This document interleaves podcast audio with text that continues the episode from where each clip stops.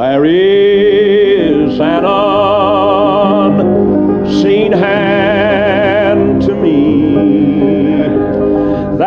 Welcome to the Unseen Hand Podcast, featuring the pulpit ministry of missionary evangelist Ronnie Brown. Listen in as Brother Ronnie shares the truth of the Bible and how God's unseen hand can lead and guide your life with each and every verse. Oh, this hand still have your Bibles, I want you to take them to Matthew chapter number 15. And as you're standing, our children can make our way to uh, their way to Children's Chapel. Matthew chapter 15 and look at verse number 29. Matthew 15 and verse number 29. For the past few weeks, we've been looking at the feasts of Jesus. We've been feasting with Jesus. And although we've not spread a table and all gathered around to eat physical food, God has helped us. He is speaking to us and feeding us through these feasts. And so I want all of us to look at these, uh, these feasts as we continue on. Matthew chapter 15, verse number 29. Matthew 15 and verse number 29. We'll read down through verse number 39. And Jesus departed from thence and came nigh un- unto the Sea of Galilee and went up into a mountain and sat down there.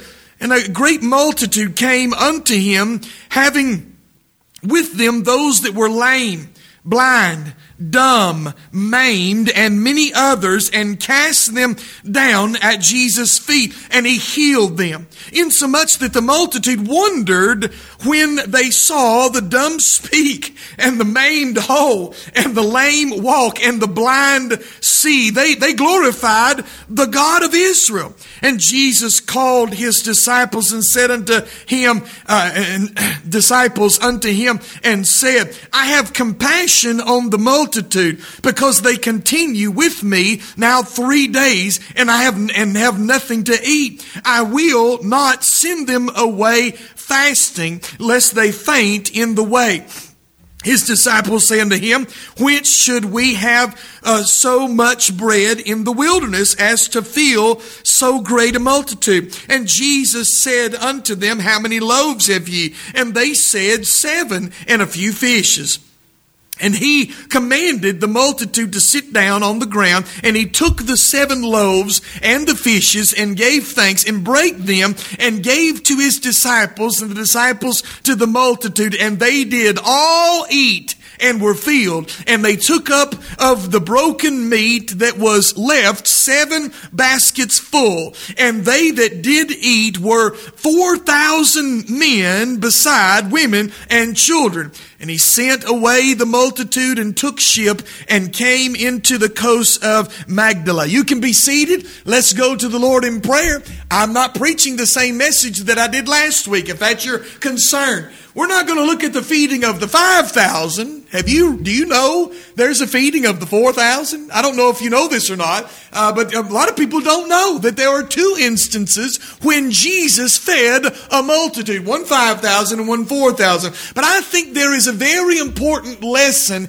in this meal and what we see in the feeding of the 4,000. And I want to call this one a mountain feast. If you'll notice back in verse number 29, and Jesus departed from thence and came nigh unto the Sea of Galilee and went up into a mountain. Let's call this the mountain feast. Let's go to the Lord in prayer. Dear Heavenly Father, Lord, we love you this morning.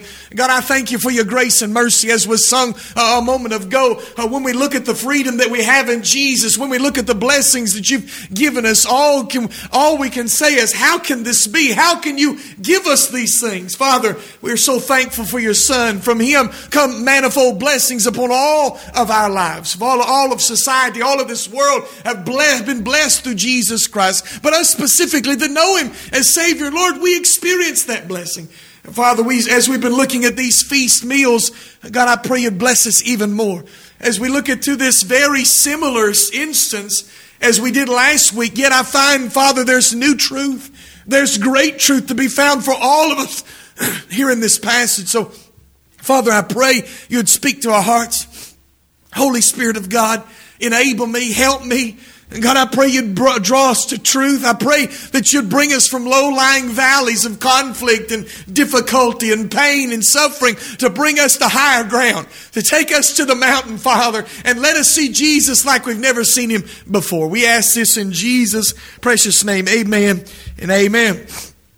A lot of my life has been lived underneath the shadow of the mountains that surround us at this very moment. Anytime we travel up north or out west, I, I tell people jokingly, I, I don't I don't like all this land, this flat land around me because I get disoriented. I have to have mountains beside me to keep me propped up and keep me right. Flat lands just scare me. Amen. I have problems. I get disoriented, but mountains, I feel good. They, uh, they, they keep me oriented.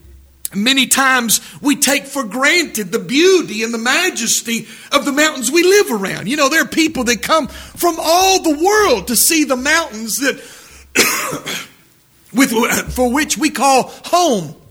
There mountains surround us uh, all the time. People have always been intrigued by mountains and drawn to them. How many of you know at this day and time there's a lot of people that are getting into rock climbing and mountain climbing and, and climbing these mountains and enjoying the beautiful sights from these mountains, whether it whether it is for the breathtaking views of the valleys below or or the cooler climate in the elevations uh, seeming or seemingly bringing them closer to God. Many people find mountaintops as a source of relaxation and strength. If you'll recall our text from last week, we saw the feeding of the 5,000. And in the end of that account, we're told that Jesus went up into a mountain to pray. So, because of that, we can deduce that the feeding of the 5,000 came in a valley type situation, a lower land level.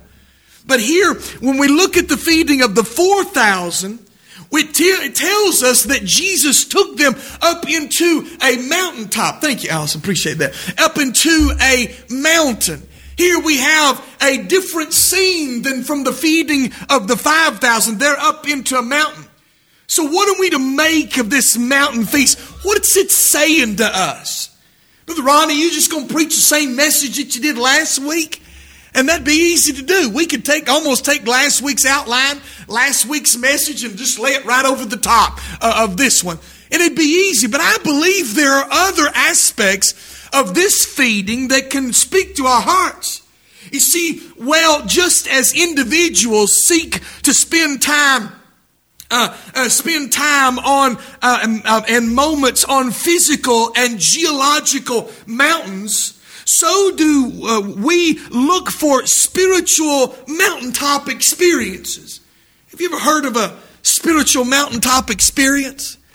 You know, I remember uh, growing up as a child, and we'd go to this little church on Sand Mountain. It's up on top of the mountain. And I remember at prayer time, before we go into Sunday school, uh, brother would get behind the pulpit and say, Anybody got any prayer requests? And I remember people getting up during that prayer time and saying, Y'all, pray for me. I'm going through a valley right now. I'm going through a time of difficulty. Now they were they were up on a mountain. Their elevation was way above the valley below. No, they were they weren't talking about physically being in a valley. They were talking about a spiritual valley. Uh, elevation wise, the man was standing on top of a mountain, but in his spiritual life, he was in the lowest of valleys. There are also those mountaintops, just like we can be in the valley, be in a time of difficulty, time of need, a time of problems down in the valley. There are also those high times, times on the mountaintop. I don't know if you've ever been there or not, but I sure have. I've been on times in my spiritual walk with the Lord and on, on mountaintop experiences where I feel like I could almost reach out and touch God. Times in which I felt like when I prayed, I was whispering into his ear. Time in which God's joy overflowed within. Times in which when I walked through life, I felt like I was bumping up to Jesus on every step. Those are mountain times, mountaintop experiences. Times when God is so close. Man, I want to live on the mountain. I want to be on the mountain, don't you? Well, the truth of the matter is, we're not always on the mountain. It seems like in life, many times there are more valleys than mountains. But here in this text, God's calling us to a mountain. He's calling us to a mountain of His feasting, a mountain of His provision, a mountain of His touch, a mountain of His miracle power, a mountain of His very presence and authority. He's inviting us to go there. You may be in a valley right now. And this may address your need. You may be on the mountaintop, and this may magnify your need. But whatever your state is, I want you to see this mountain face. And we're going to draw out three characteristics of the Lord Jesus that pull us, that call our attention to this mountain. Boy, you ever looked at a mountain and say, boy, that's a pretty rock formation. I wish I was standing on. It's almost like the mountain draws you. It pulls you, want to climb up and be on that mountain. I think mountain climbers, you look at those, they got a movie out now about them climbing the Mount Everest, and you talk about just wow, I mean, just awful weather and winds blowing, danger on every, and something drives these men. I've got to get to the top of that mountain. I want you to let the Lord Jesus call you. Come on up on this mountain. Come to this mountain. Find me on this mountain. See characteristics of Jesus that call us to this mountain. Notice, first of all, the first characteristic of Jesus we see is the Lord's restoration on the mountain. The Lord's restoration on the mountain. I know we're talking about a feast, but this feast has an unusual environment. It's on a mountain. You know, when we come to the point in our text, Jesus and his disciples had just come through the region known as Decapolis. You ever heard the word decimeter? Decimeter, de, des is a, is a, a prefix that indicates 10. Decapolis, Capolis indicate, polis indicates cities. It's a region of 10 cities all closely together. When Jesus and his disciples, when he leads them and departs and goes up this mountain, he's leaving behind us these 10 cities that he's been no doubt ministering in day by day. These disciples had come through, if you'll read the, the chapters previous, these disciples had come through a lot. You remember after the feeding of the 5,000, Jesus constrained his disciples to get in a boat, to go across the other side, diffuse this crowd that was going to make him king. And Jesus went up onto a mountain to pray. Do you remember what happened next? The disciples were out on the sea. It come that late hour, the third watch of the night. The storm came. The winds blew. The disciples thought they were going to drown. And here comes Jesus walking on the water. You remember that scene? Gets in the boat, calms the winds and waves. Immediately they're at the shore after that. You see, they'd come through some storms before they got to this mountain. The disciples also had come through some conflicts. If you'll read earlier in chapter number 15, there was some conflicts. The scribes and Pharisees met Jesus not long after the feeding of the 5,000, asking, demanding, Why do your disciples not wash in the tradition of the custom of the people of God? There was a conflict between uh, Jesus and the scribes and Pharisees over the washing. It doesn't mean the disciples didn't wash in. They just didn't follow the meticulous nature of the law of man. You ever had somebody put the law of man on you? You ever had somebody try to take the Bible and make it and, and, and twist it and contort it and make it a law of man to put on top of you? That's what was happening. There was conflict. Jesus resolved with his disciples this conflict. Then there was also controversy. Uh, just prior to this leading up to the mountain, Jesus was met by uh, a Canaanite woman who asked for a prayer to be answered. She was a Canaanite. She was a Gentile. Jesus addressed her concern. Listen, I, uh, I, why should I take the bread for the children and give it to the dogs, the Gentiles? And she said, well, the dogs, you know, don't they deserve the, uh, don't they deserve the crumbs for the master's table? And you see, the disciples had been through controversy. This was, this was very controversial what Jesus did. What I'm trying to say is these disciples had been through a lot. Ten cities. Uh, they've been through storms. They've been through conflicts and controversies. And now Jesus is saying, hey, it's time to come apart. It's time to come apart. Matter of fact, if you read uh, uh, around in this text in the gospel, or uh, in this text in the gospel of Mark, uh, Jesus refers to his disciples to come apart. I believe it was Vance Havner that says, if the disciples don't come apart, they will come apart. Oftentimes we need a respite, a time of rest. We've been, we've been laboring in the valley. We've been going through problems in the valley, and Jesus is calling, hey, it's time to go to the mountain. It's time to leave the valley behind. It's time to leave the conflicts behind. It's time to get some spiritual nourishment. It's time to go to the mountain. I hope every time that you come into this building and we open up the Word of God, the bread of life, I hope you see it as a time where we sit on the mountaintop with Jesus and He speaks to us and He teaches us. Here's an opportunity to have a mountaintop experience. Jesus is calling His disciples to that mountain.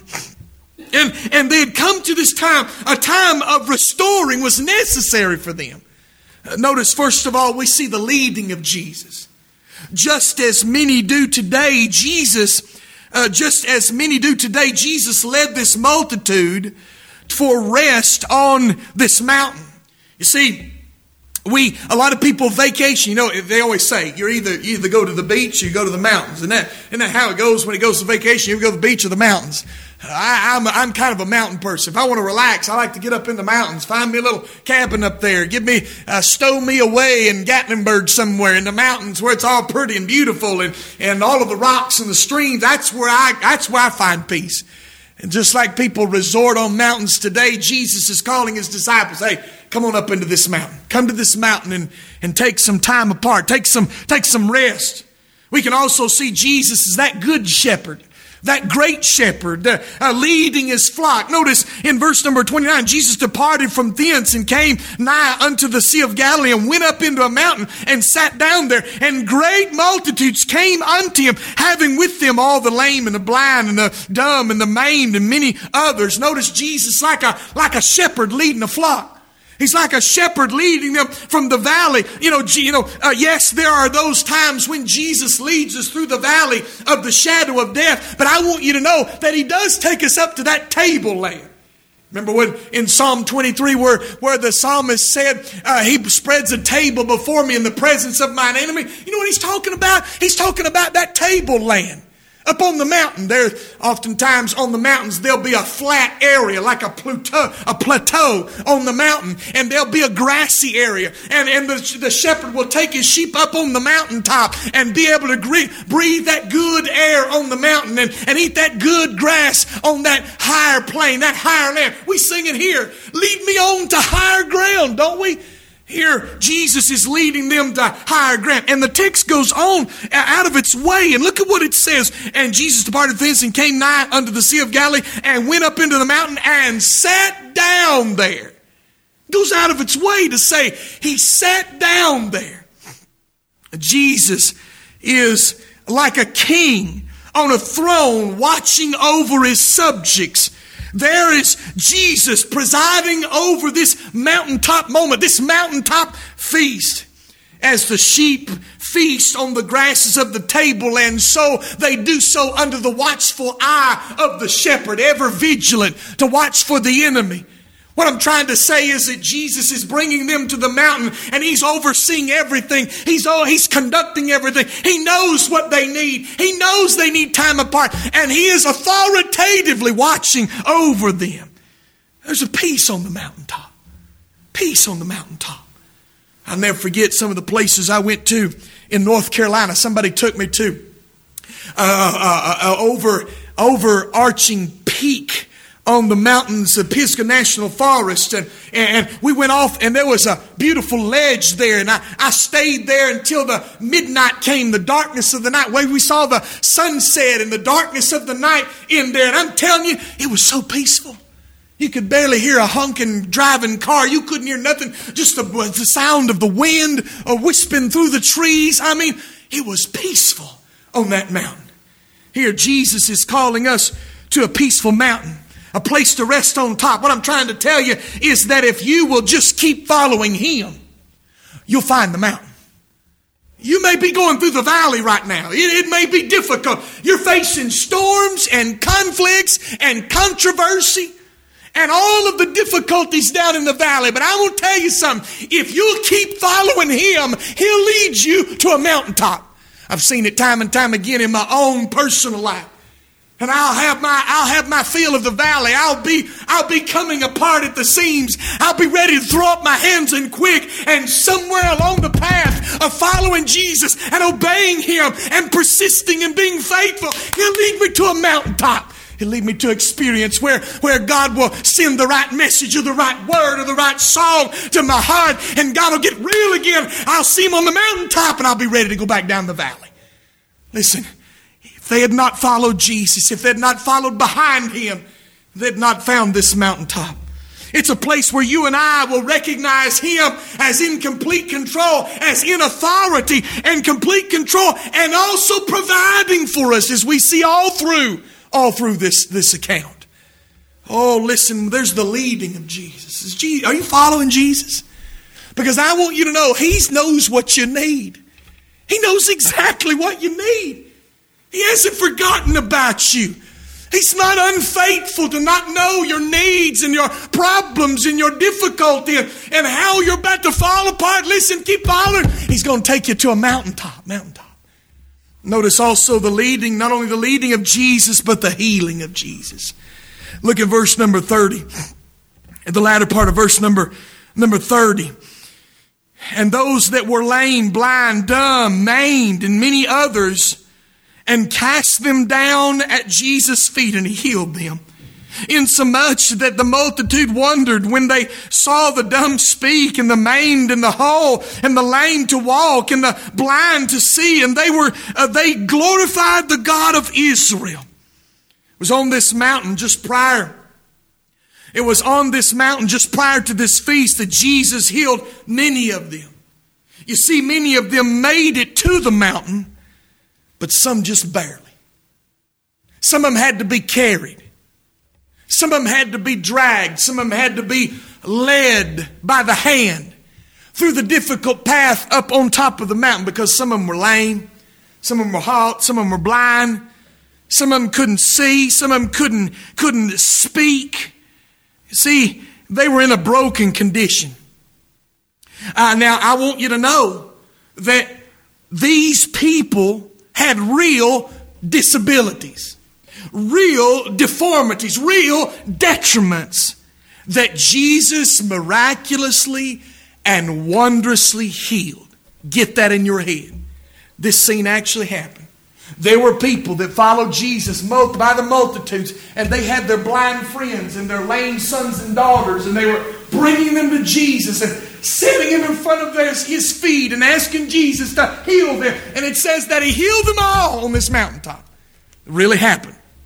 And I believe God still has the power to heal. The power of to heal is not given in any person's hand. We don't have healing lines where I place my hand on any on anybody's head and say, "Be healed." I got a, I got a dentist I got to go to. I got a dentist I go to, and every time I'm there, he knows I'm a preacher. And so, after every dentist appointment where I'm cleared and have no cavities, unlike my wife, I have no cavities, he takes his hand and puts it on my forehead and mockingly says, You're healed. the truth of the matter is, I can't do that. About as far as I can take it is I can anoint your head with oil and I can pray as hard as I can. I can gather all the people around and pray, but only God can heal. And He still can heal. He still can change people's lives and their physical condition. And no doubt, I don't diminish that one bit, but I do want to take the spiritual application from this. This morning, are you dumb? I'm not talking about your intelligence. I'm talking about your ability to speak. And I'm not necessarily talking about the, uh, the physical uh, throat that you have. I'm talking about has something happened to take your shout? Has something happened to take your words of praise? Has something happened to take your witness, your testimony for Jesus? Have things happened in your life that stole your glory out of your mouth? The words that you can say uh, about the Lord Jesus, have, have something come along and taken your shout, and it's all gone. It's been a long time since you stood up in church and testified about the goodness of God and how God's been good, blessed, and, and, I, and I, know, about, about the only thing you can get is a holy grumble at church. What, what about, what about uh, your, your testimony before an onlooking and lost world? Have, have, your, have your, has your mouth gone silent when it comes to those dying and going to hell around you? Do you need Jesus to open your mouth again to praise God? What about the songs of Zion? Out of your mouth only come the latest hip hop jazz tune coming off of the radio, the greatest country ditty on the radio. But truth of the matter is, we got to have a song for the Lord in our heart. Some's taking it, some stole it out of your mouth. Here, Jesus is giving back people their voice. He's giving back people their song. He's giving them back their shout. At the end of this, that glorified God. Does he tell you something taking your shout? Maybe it's more than that. Over the, over the years, you find it more and more difficult to just put one foot forward, one foot in front of the other. You've been coming to this church a long time, sitting on these pews. You've been dealing with that job a long time. And now the truth of the matter is, I can't keep going. I just want to give up.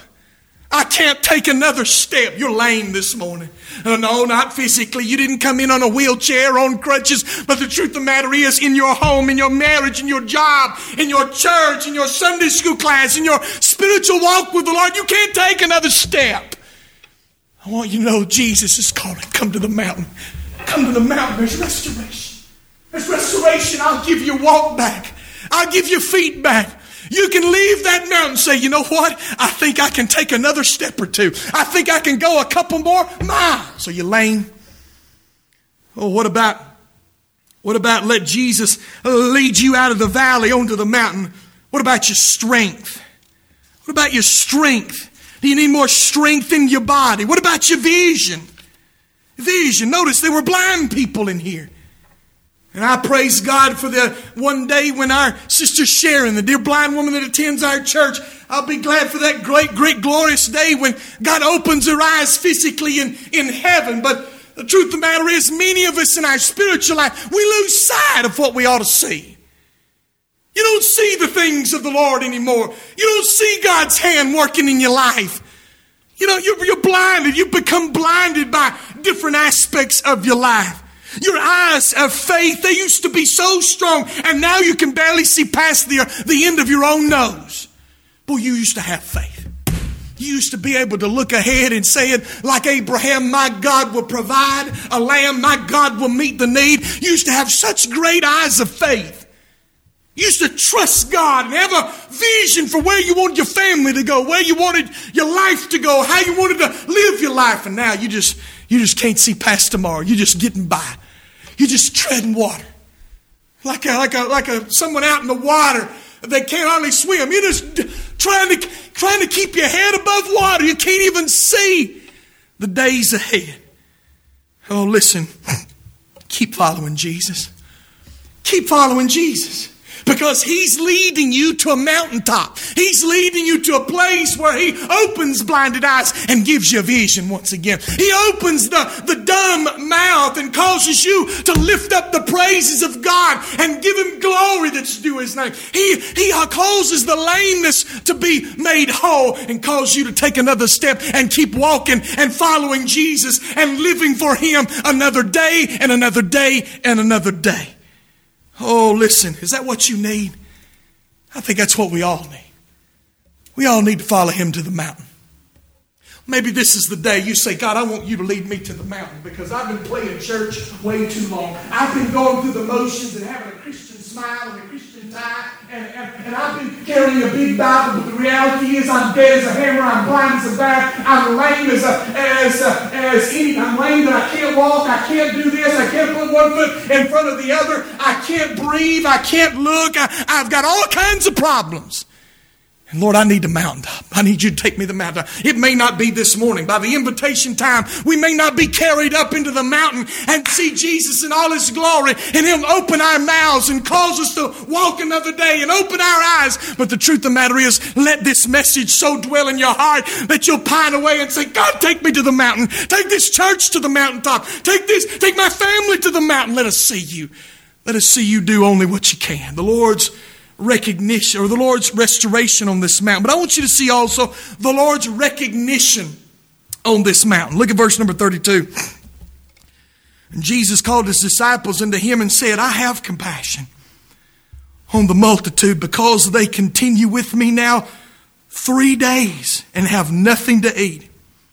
and I will not send them away fasting, lest they faint in the way. I have a problem sometimes, I'm going to admit to you this morning at church. I have a problem. I find it is hard to admit for someone who has been divinely called. I believe I've got God's call on my life into the ministry, a divine call into ministry, but this is the truth.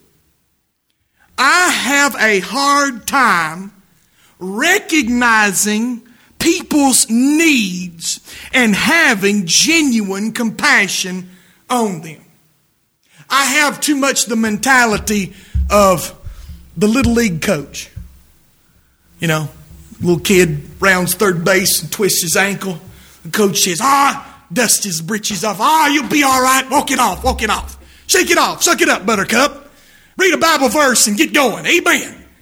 That's sometimes my mentality. Uh, when people have their problems, and sometimes in my in my heart, I, I roll my eyes. Good night. I, I, will be honest with you. I want to be compassionate. I want to reach out. I want to feel something when you hurt. But that truth of the matter is, that's not often the case. Sometimes I just got to fake it. I got to fake it when I go to the hospital. I rarely, I rarely go to the hospital. I rarely, I'm rarely sick. So when I visit people in the hospital, you know, well, God bless you. I'll be praying for you. We'll, we'll see you. Hope you're back in church soon. I, I just, I have a hard time feeling empathy of our sympathy towards people. I'll be, I'm being honest. You may not want me as your pastor. Y'all vote me with no confidence this evening and get rid of me as your pastor because I really just sometimes can't have sympathy, empathy compassion on people. But don't, uh, but just don't, I just don't recognize people's needs.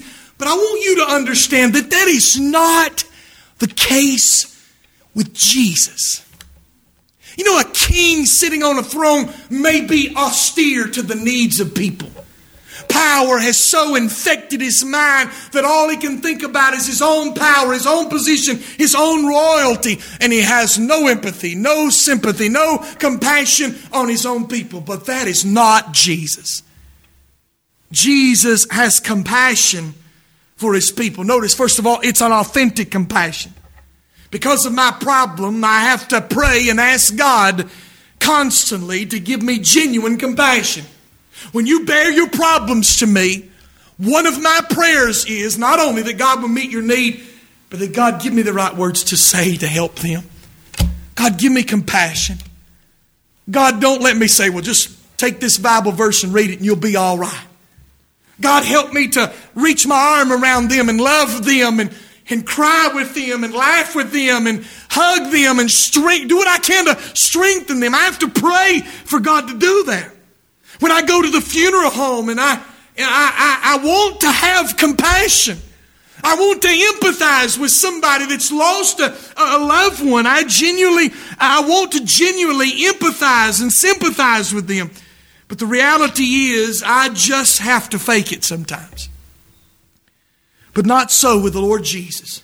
He has an authentic compassion for you and me not just globally, corporate. God, Jesus just doesn't look down on that church and say, I love that church. I have great compassion on them. He looks at you, Madison. He says, I love you, Madison. I have deep compassion on you. What your needs are, what you need affects me. That's what Jesus is with all Catherine.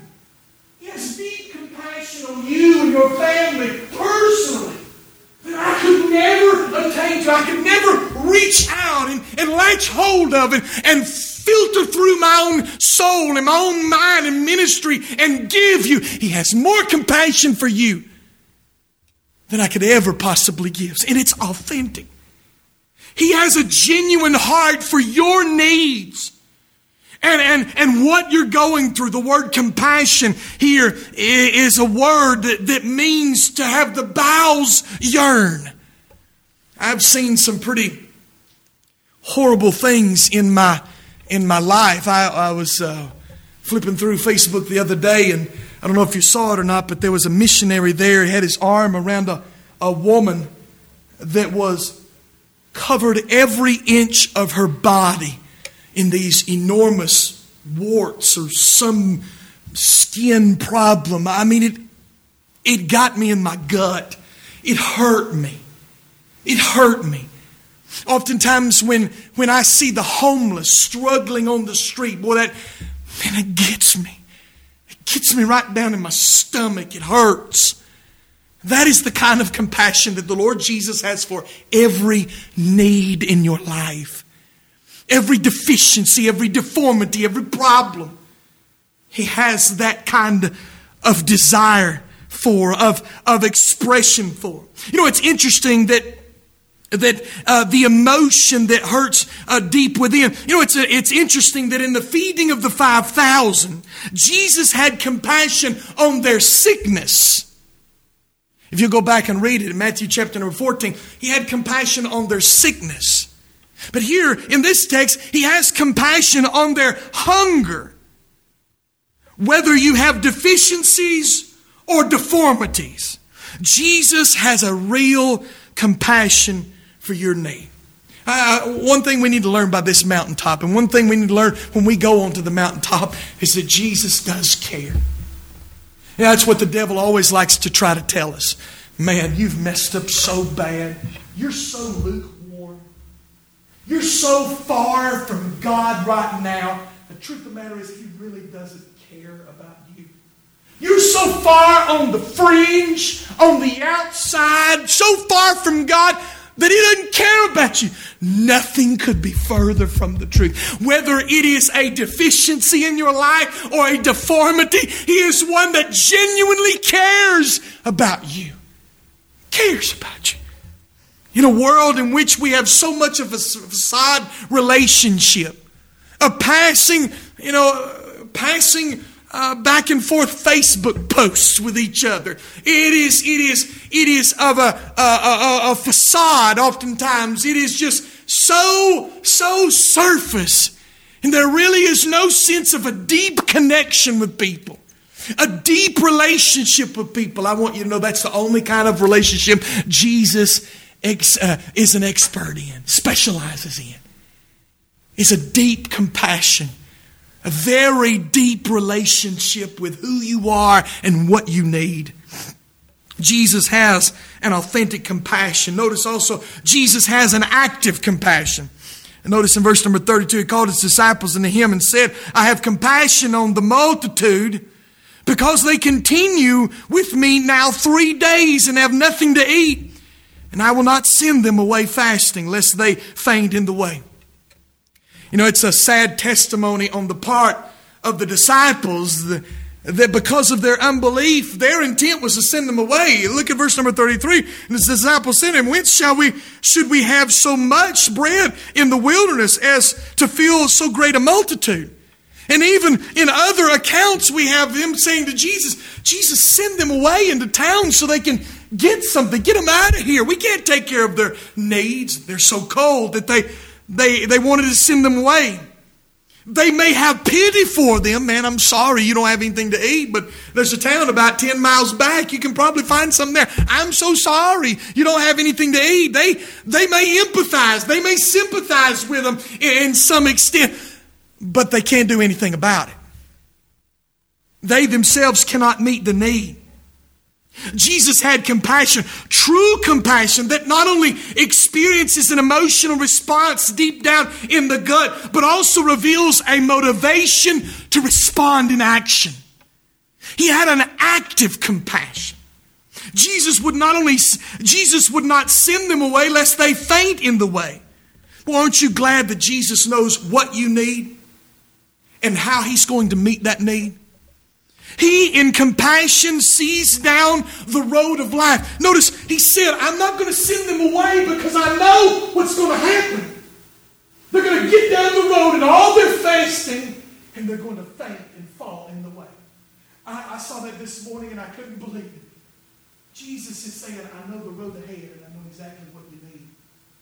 And I'm not going to let you go from this place. I'm not going to let you continue on without meeting that need so you don't faint in the way. You know, oftentimes we're scared to death. I mean, I don't know about you, but in the ministry as a pastor, you've seen I've seen other lives of pastors who just cast away. They just you know, they got out of the ministry and got out of preaching and just got just quit serving the Lord and, and just eventually got out of church and just loved the Lord all year. I've seen that. I've seen it.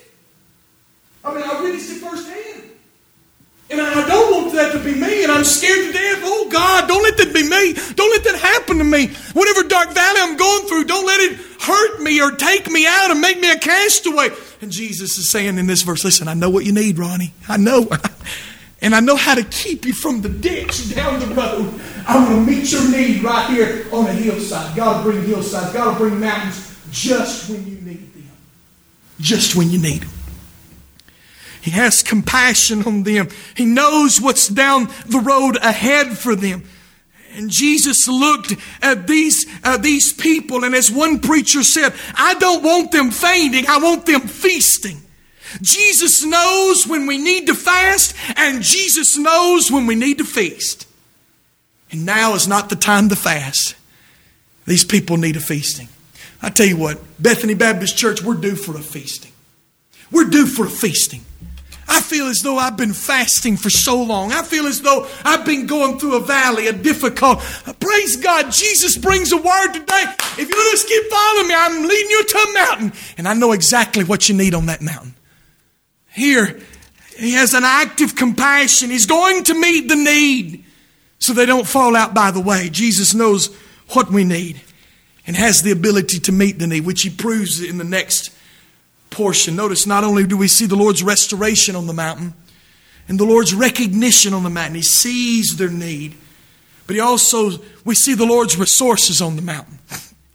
Puts us into the into the feast part of it. Look at verse 33. His disciples saying to him, When should we have so much bread in the wilderness as to feel so great a multitude? And Jesus said to them, How many loaves have you? And they said, Seven, and, and, and a few fi- little fishes.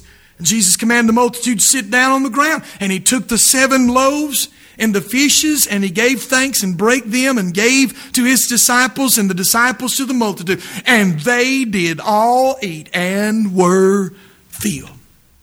You know, here in our text, when we reach this feast of a table, this feast table, I want you to notice that as we've read it, the word multitude comes up again and again and again.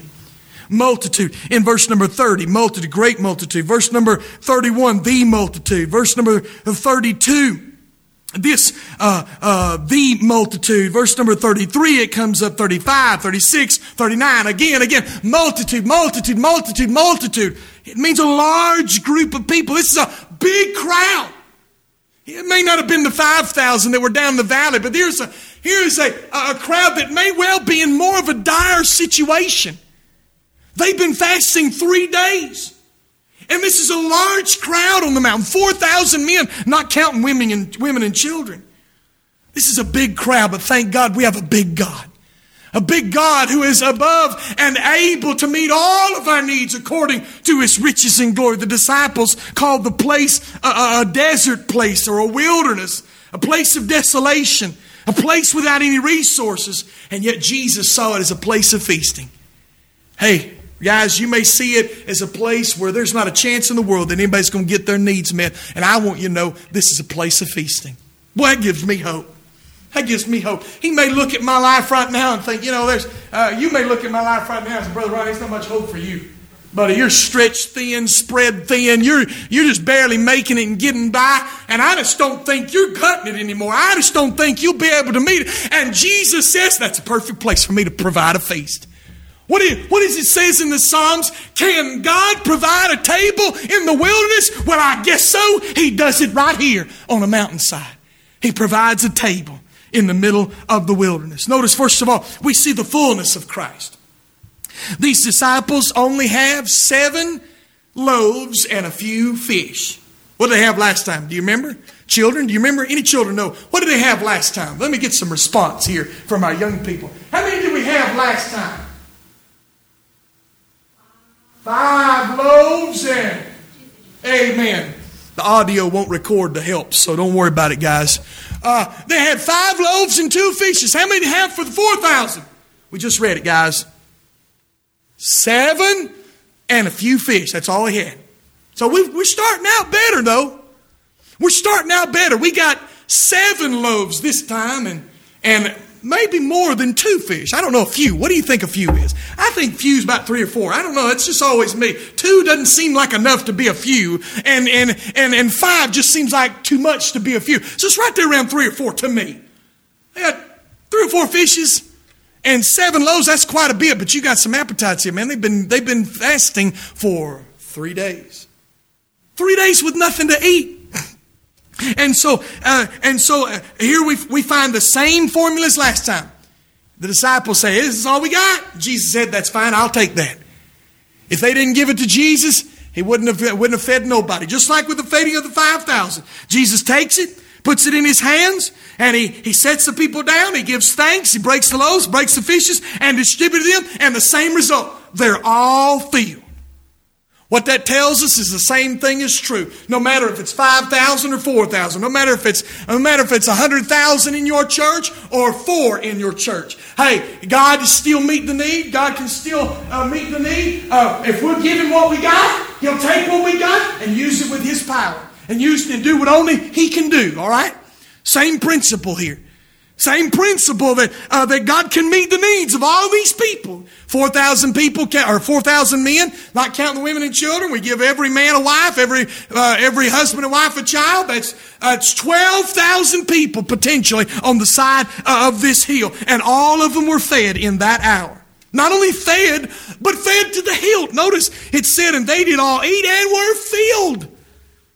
They, they had everything they need. The, the word "field" there means sufficed. Everybody, everybody looked at the next piece of fish and went, oh, no, I can't. You're talking about three people, I mean, people that have been without food three days. You miss a meal and half of you turn into like Bigfoot. Amen. I know how you are. You miss one meal and you'll turn into a monster. But here, these people have been without food three days. Boy, you talk about chowing down. They'll eat more than seven loaves and a few fish, three or four fishes. Man, I probably had, they probably had helpings after helpings uh, to make up for the lost calories that, that they've been spending over the last days. And so here we have a great feast, a great multitude of people, and a great need, and Jesus is able to meet the need, to suffice them, to get them to say, I couldn't eat another fish. Oh, oh, I can't eat another piece of bread. That's how full they were. And what did they have over? Look at what he said. In verse number 38, and they did eat and were 4,000, uh, oh, excuse me, what was it? Verse number 37. And they all did eat and were filled, and they took up of the broken meat that was left seven baskets full. All right, children. Remember last week? How many of you were listening? Children, how many baskets did we have left over last week? Twelve. Ten and two is twelve. Twelve baskets last week. Hey, I got to hand it to our young people. The ones that were answering was in Children's Chapel. So you guys, I appreciate you stepping up and trying to answer. They were twelve. I'm, I'm just ashamed of the other folks. I must, when I said children, they must think I mean all the people in Children's Chapel. But children, people, listen. How many do they have left over? 12. 12 baskets, all right? This time they had seven baskets. Now, remember last time, what did I say that the 12 baskets meant? You don't have to answer that question. The 12 baskets, there's 12 tribes of Israel, 12 apostles, 12 foundations, 12 doors. It is a picture of God's government. That's what I said last time. I'm not reaching out in the dark. You look through the Bible, the number 12 speaks of God's government, God's order. He said the feeding of the 5,000. Man, I'm telling you, God's in charge. He's, he's everything in order. He's governing over everything. He governs over your need. We all shouted and praised the Lord last week because of God's governing principle. But this time it's seven. Now, 12 is a big number in the Bible. It comes up again and again. But what about seven? Well, seven is just like that. Seven is a very important a number in the Bible. Seven speaks and has the idea, carries the idea. If 12 is government, carries the idea of government. Anytime you find 12, you'll find God ruling, God's governing, God's, uh, God's power, authority. Anytime you find seven, you find God's perfection. Perfection. God's perfection. Seven baskets left over. Here, and we'll get to that perfection in a minute, but I want you to see these seven baskets. I'm getting ahead of myself. These seven baskets.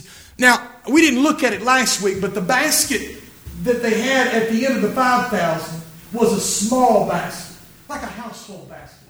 Like, uh, for instance, uh, Carrie got a gift the other day, and I saw it in the bathroom this morning, and it had all kinds of shampoos and bottles, and, and you know, women are the only people in the world that need 1,500 different kinds of shampoos to clean their hair. I've never been able to figure it out. They must pick a different flavor for every day of the year uh, that they use for their hair. And, and she got all these shampoos and soaps and salts and all kinds of stuff, and they were in this beautiful little wicker small basket.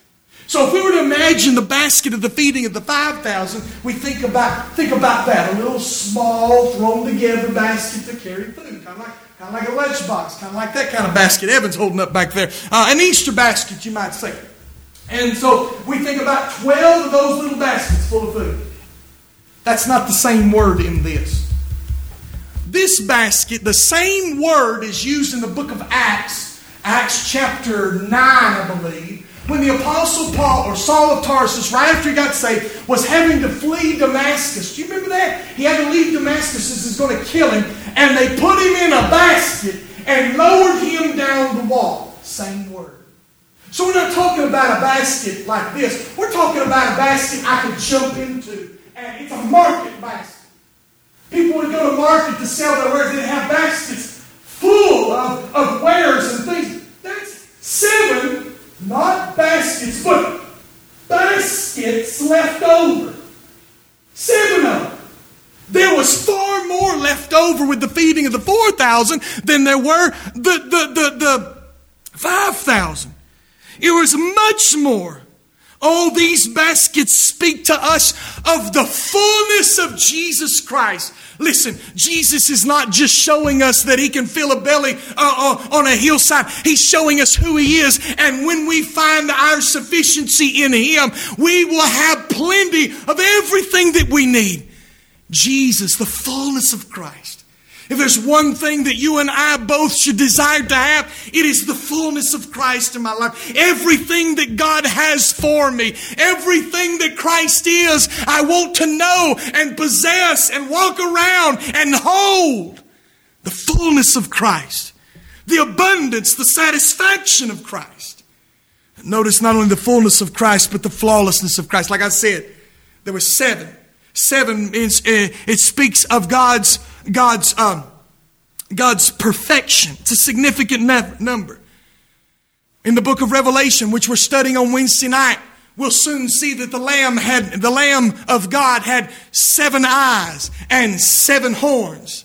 Meaning, not that he had so many different eyes and so many, uh, no many, so many seven horns, but that he had perfect vision. That's what eyes are vision. Perfect vision could see all. Perfect power. Horn is a representation of power all through the Bible. Perfect power, perfect vision. Here in these seven baskets, we see the perfection of Jesus Christ.